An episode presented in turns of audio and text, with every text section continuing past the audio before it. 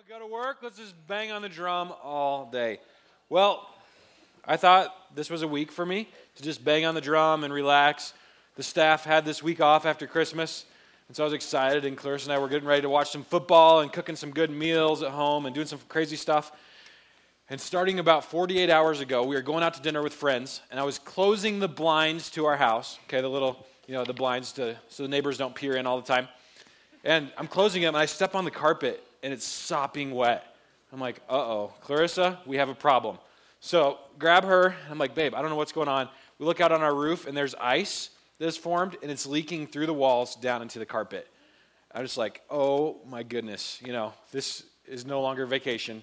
I'm going to be scraping ice. So I spent about twelve hours scraping, shoveling, doing all kinds of crazy stuff. Yesterday morning, we're sitting at breakfast on the, at the kitchen counter, and I look on the floor, and I said, Clarissa, what is this? It's mouse droppings, okay? In our house, I'm just like, oh my gosh, one more thing went wrong. You know, so now we have mice in our house.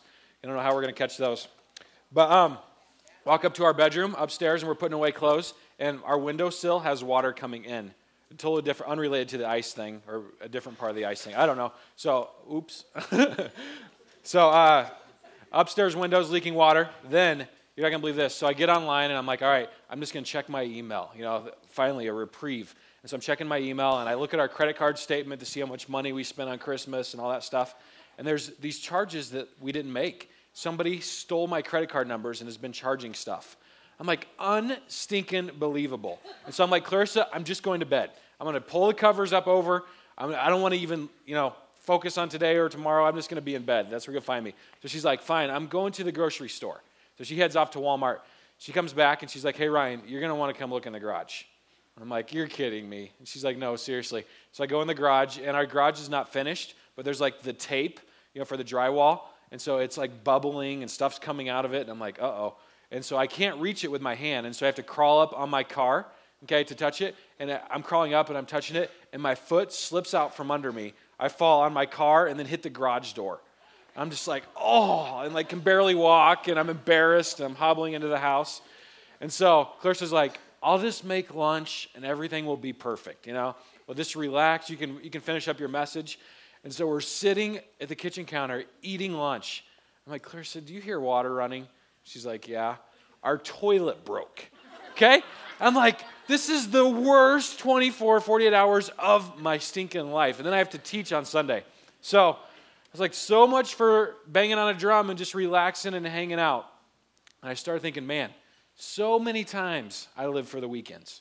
You know what? I love Saturday mornings. It's probably one of my favorite times of the week. Clarissa and I have this tradition. We wake up Saturday mornings, we sleep in a little bit, and then we make pancakes, blueberry muffins, or we hop in the car and go to Einstein Brothers Bagels, and we get bagels, and we go back to the kitchen counter, and we make them, and we eat, and we talk, and we laugh, and we laugh about the week and the craziness that went on. And it's just one of those times that's rich and real and intimate. And then afterwards, I crawl over to the couch and turn on the, the T V and watch some college football. You know, it's been amazing. You know, those are those are my Saturdays. That's what I live for. If I'm not living for that, a lot of times I'm living for... for the latest movies that are coming out. I don't know if you guys saw the previews for this new movie, Vantage Point. So it's about with Forrest Whitaker and Dennis Quaid, where the president gets shot from all these different views and stuff. Looks fabulous, comes out in February. And it's one of those things, like, I'm like, we got to go see it on opening night. I'm living for the latest Apple gear. You know, as soon as I can get the latest iPod or MacBook computer or whatever it is, I'm always checking the blog, seeing, well, what's out next, because I got to get my hands on it. Or I'm living for the Ohio State versus L S U national championship in just over a week. Ohio State's going to kick some major butt, and I'm excited about it. So what Clarissa and I do is every Sunday afternoon, after church usually, we sit down and we have this whiteboard on the back of our pantry door. So we write out our whole week, all the plans and everything that we're doing. And so we schedule it out, and I find myself every morning, you know, I go and I'm pouring my cereal, and I'm looking at the weekend. I'm like, all right, movie night, date night with my wife. I can't wait. You know, I just get excited, and I'm living for the weekend, not engaged in the moment at all. And it reminded me of a time, it was two years ago, we've, we've, I found two hundred fifty dollars airfare. We lived in Indiana at the time, from Detroit to San Juan, Puerto Rico, two hundred fifty bucks. And so I call Clarissa at work. I'm like, babe, these are not going to last long. You know, let's just get them. Let's go in June. And so five months ahead of time, in February, we plan this trip. Get a hotel on the beach, fifty-nine dollars on the beach. And so Clarissa and I are so stoked. We're going to spend a week there.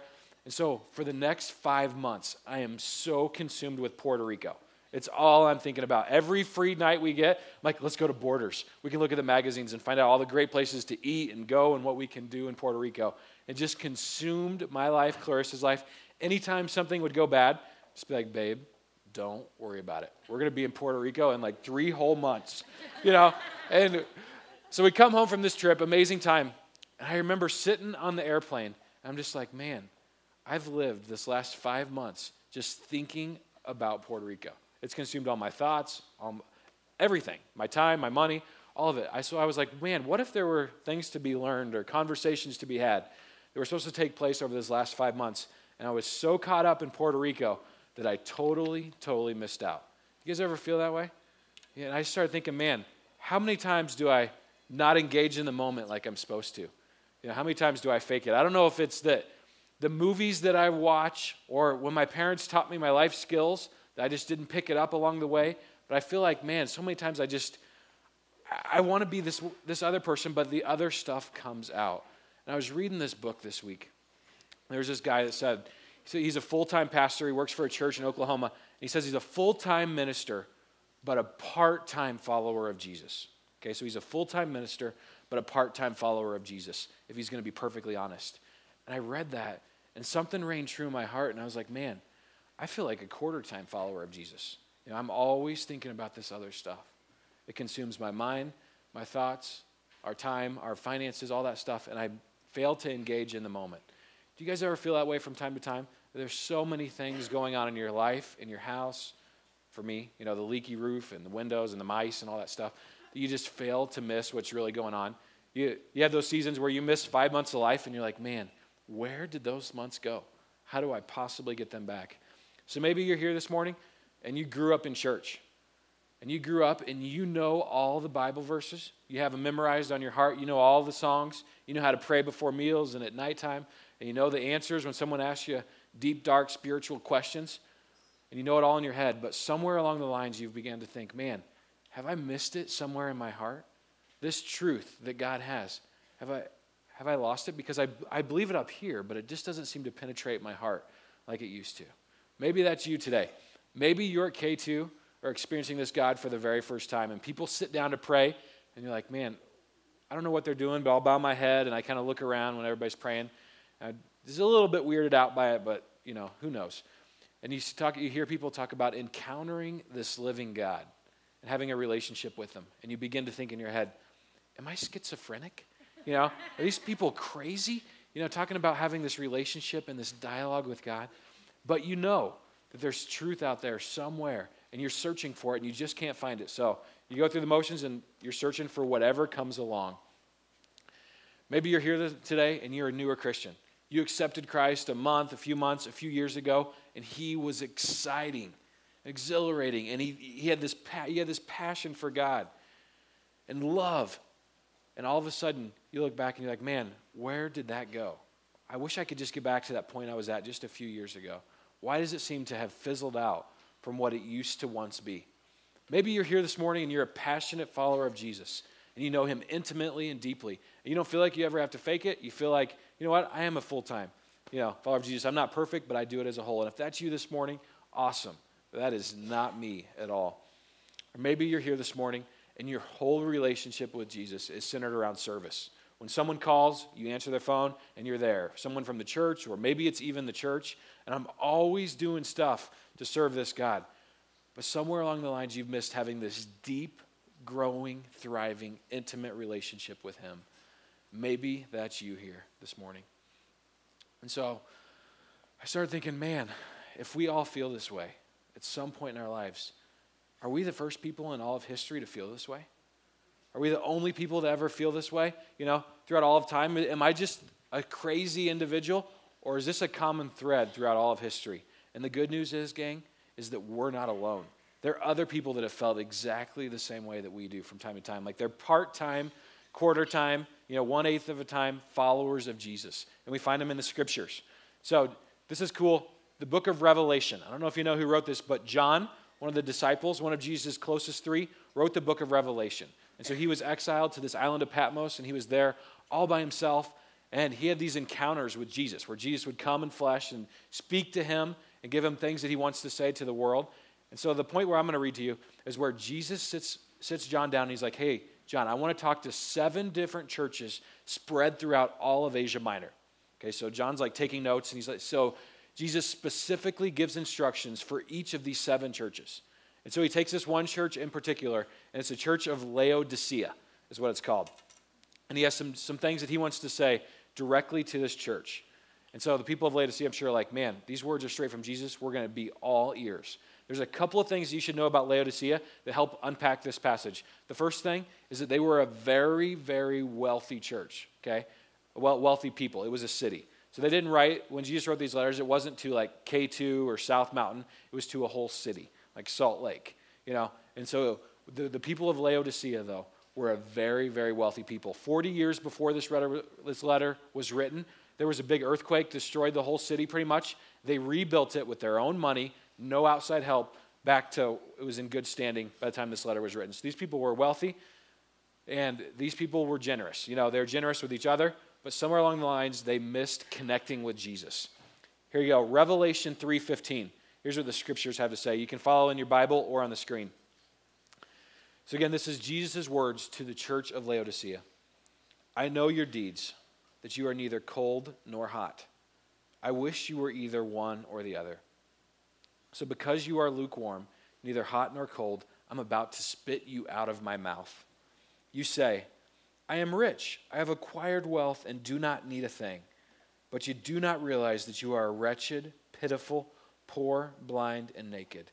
I counsel you to buy from me refined, buy from me gold refined in the fire, so you can become rich, and white clothes to wear so that you can cover your shameful nakedness.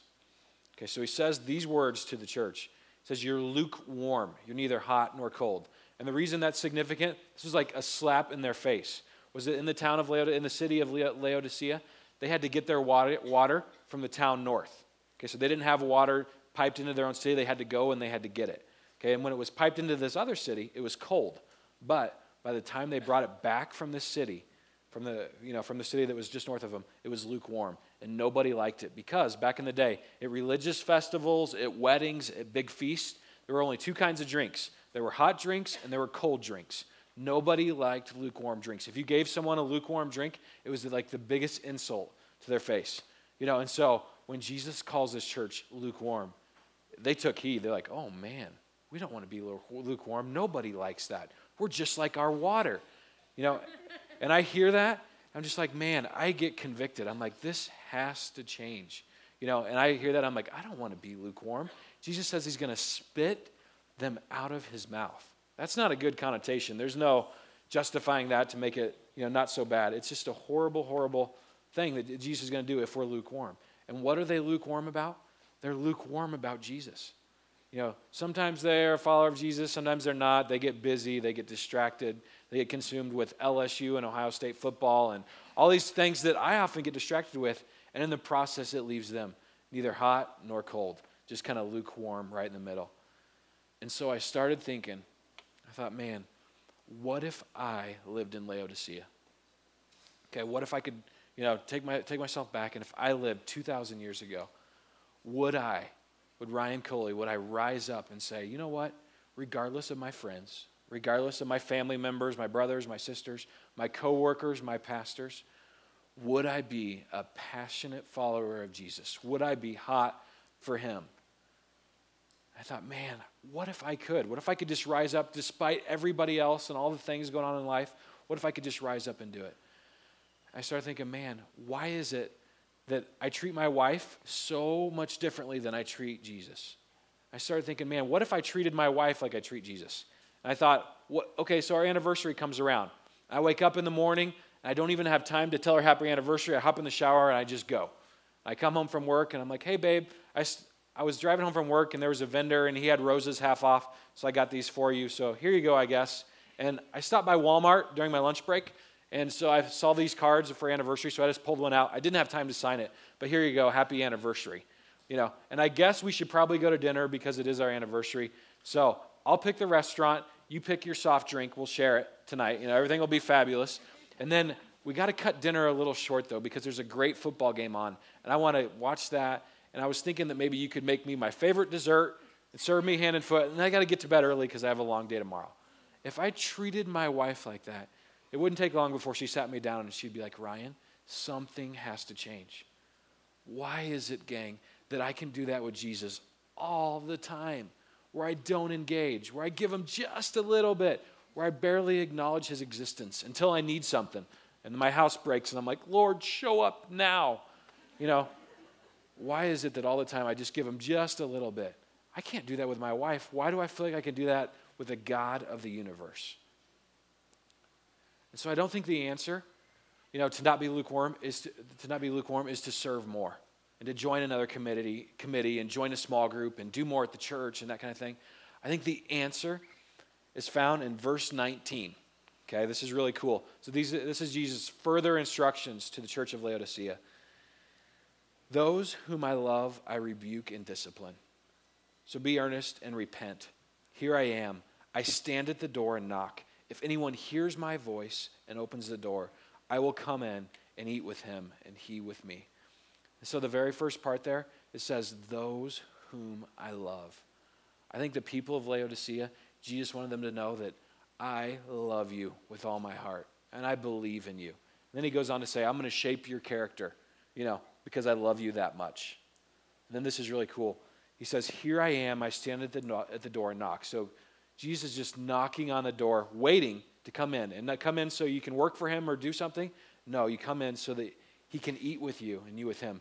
And I thought of our time, Clarice and I have every Saturday morning at the kitchen counter with our bagels. You know, and it's rich, and it's funny, and we laugh. And that's what Jesus wants from us. He wants to have that kind of relationship with each and every one of us that sits in this room. Each and every one of us that calls ourselves a follower of him. That's his desire. It's not that we do more. You know, it's that we have this loving, intimate, growing, thriving relationship with him. And so I started thinking, man, what is it like to be in love with Jesus? You know, and the first thing I thought of was that all my thoughts when I'm in love with my wife are consumed by her. You know, at night before I go to bed, I'm thinking about her. When I wake up, first thing. You know, when I have a break from work, I'm texting her on the phone, I love you. I can't wait to see you tonight. I can't wait for our date. Because my thoughts are consumed by her. I thought, when I'm in love, I want to do anything I can to possibly bring her joy. When I'm at the store and I see something for her, I grab it. You know, I bring her breakfast in bed. I leave her notes around the ho- the house.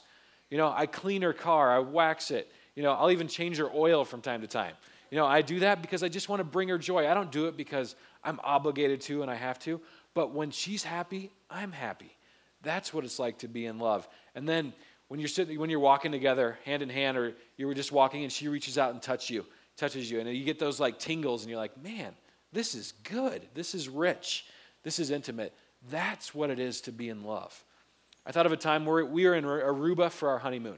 So I get this hotel with a private island for just the hotel people, and you get to go out and hang out. And so we're in this raft. Where she has her raft, I have my raft. We're in this moment in the sun setting, private island in Aruba, the ocean waves. I mean, one of those like most magical moments of your life. If you could just push pause. Ooh, hey. If you could just push pause and save that, and then when you're having, when your house goes to crap, you could push play on that moment and be like, oh, it's not so bad anymore. But we're having one of those moments in Aruba. I look over and I'm like, babe, life does not get any better than this moment right here. She's like, I know. She's like, Rye. She's like, I'm thirsty. She's like, the, the sun out here is just making me thirsty. And so you know what I did? I hopped out of my raft, swam up to the beach, went up to the pool bar, got her a drink, brought it back to her. And I wanted to do it. It wasn't like, fine, I'll show up, I'll get you a drink, you're thirsty. It was like, man, it just flew out of my heart, out of my body, because I was in love with her. Why is it that when we serve Jesus so many times, we're like, fine, I'll show up, I'll help in the nursery, I'll help with the youth, I'll do whatever. I don't really want to do it, but because I'm supposed to. Or I'll take my tithe. I know scriptures say ten percent, so here you go, God. What would it be like if we had this loving, engaging relationship with Jesus, and it just flew, flew out of us? We just couldn't stop it. So what is it going to take, gang, for each and every one of us to have this intimate, growing, thriving relationship with Jesus in two thousand eight? Because we get a fresh new year, you know, here in a couple of days. And I just thought, man, what can I say to these, these guys and myself that will penetrate and will make a difference for the rest of the year? And so my goal, my heart is that you and I would have a passionate, loving relationship with God in oh eight. Even if no one else does, that we would be the people who do. So I was reading Genesis, and I was just going along, and I was in the genealogy of Genesis. And so if you if you know Scripture, you know the genealogy is where, like, this person begot this person. This person lived six hundred years.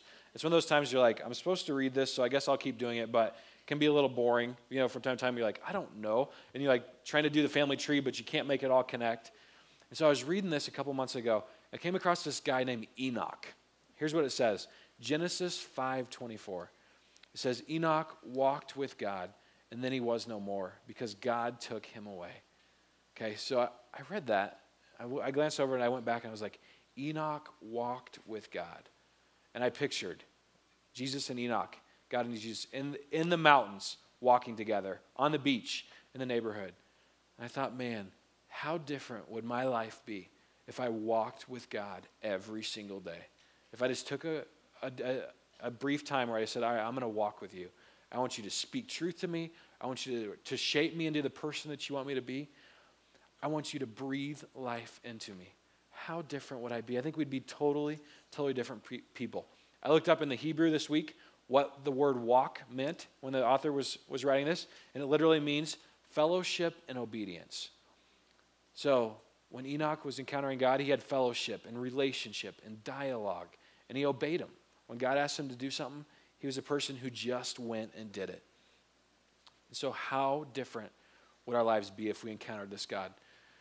And so I started thinking, all right, so so when my genealogy is written, you know, someday when my wife's pregnant, and she's our baby's due in May, which we're so excited. We're gonna we found out it's a little girl. We're gonna name her Brennan Hope. So, so excited to meet her. It's one of those things where you're like, man, if I could just get to May, and I fail to engage in the moment, you know, again, because I'm just thinking about meeting our little baby daughter. But someday when when I'm gone, and Clarice is gone, what is Brennan going to say about me? You know, what's going to be in my gene- genealogy? Is it going to be that Ryan watched the greatest football games or went on the best vacations? Because dang it, guys, that stuff doesn't matter. When I die someday, I want Brennan to stand up at my funeral and say, you know what? Ryan was a fabulous dad. He was a great husband, and he walked with God.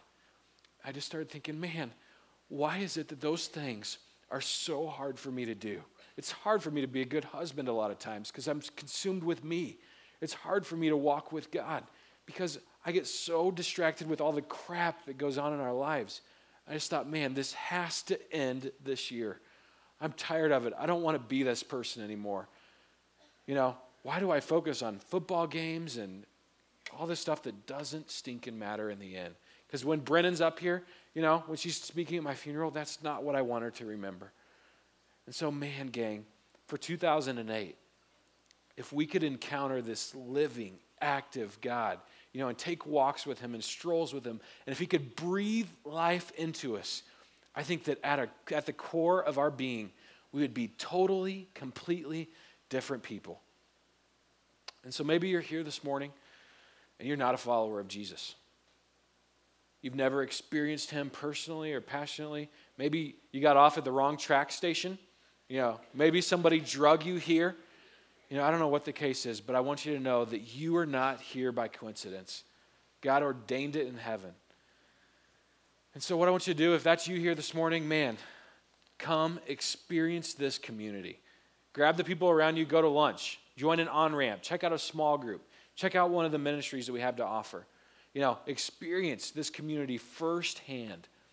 But know that the only thing in your life that will bring you true satisfaction is Jesus.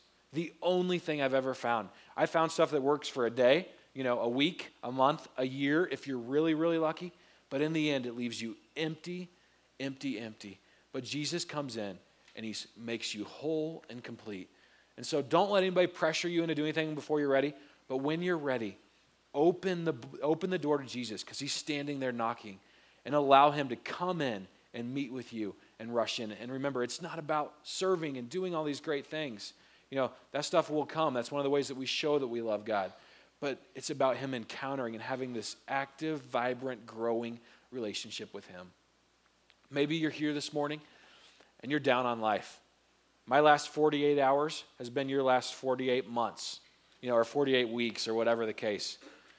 And you just are like, man, I just cannot take it anymore. And you've forgotten the call and the plan that Jesus has on your life. My encouragement to you is that Jesus wants to take you by your head right now, and he wants to look you into your eyes, and he wants to say, hey, you know what? I love you, I believe in you, and I have a plan for your life, a plan that's beyond your greatest expectations. But, guy, but guys, we have to allow him to say it to us. And it's not about doing more. It's about him speaking that truth to our hearts and into our minds. And so if that's you this morning, if you just had enough, this next week I want you to try to have three encounters with God. Go, grab the scriptures, head up to the mountains, grab your prayer journal, whatever it takes. Experience this living, active God firsthand. The way that you experience him, you can experience him some this morning, but you got to do it outside of K two.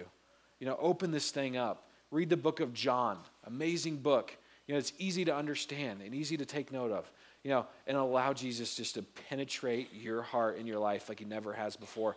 Because if your fill is only from Sunday morning, and it's not enough. You know, you got to have these encounters. So this week, try to have some encounters with God. And maybe you're this guy over here, and you are a passionate follower of Jesus. You know him intimately and deeply, and life is good for you. And you feel like most of the time you're, you know, you're a full-time follower, and that's just the way it is. If that's you this morning, man, what can you do to keep it fresh this next year? Is it grabbing a new translation? Is it downloading some great worship music on, on iTunes? Is it grabbing a soap, you know, journal that is amazing? I'd love to tell you guys about it if we had more time. But there's ways to keep it fresh, and you got to do that. Like our marriages, you know, Clarice and I don't go to the same restaurant every Friday night when we go on our date. We we spice it up. We experience different things. We go on vacation. We do cool adventures. We, the same thing has to be true of God. It can't just be this ritual and obligation. And if that's you this morning, ask yourself this. Who is someone in your life that needs to encounter this living, active God? And when, they're per, when that picture comes to mind for you, just think, man, what can I do this week so that that person can take one step closer to him? What can I do? You know, to help them, help bridge this gap between this person and Jesus this week, if that's you today. And so, gang, imagine if every single one of us in this room, okay, you, me, all of us, if we began to encounter this living God this next year, even this week, I think that we would be people who are full and satisfied at the core. We wouldn't run to the weekends. We wouldn't run to football games and great restaurants and the things that so often fill our lives, the Apple gear. You know, when that stuff happens and you go on vacation and you go out to a cool restaurant and see a great movie, it makes life all that much better, but it wouldn't be the focus, and we wouldn't look to that stuff to satisfy our every, every desire. And so my, my goal for this next year, for two thousand eight, is that I would encounter this living, active God in a new and fresh way.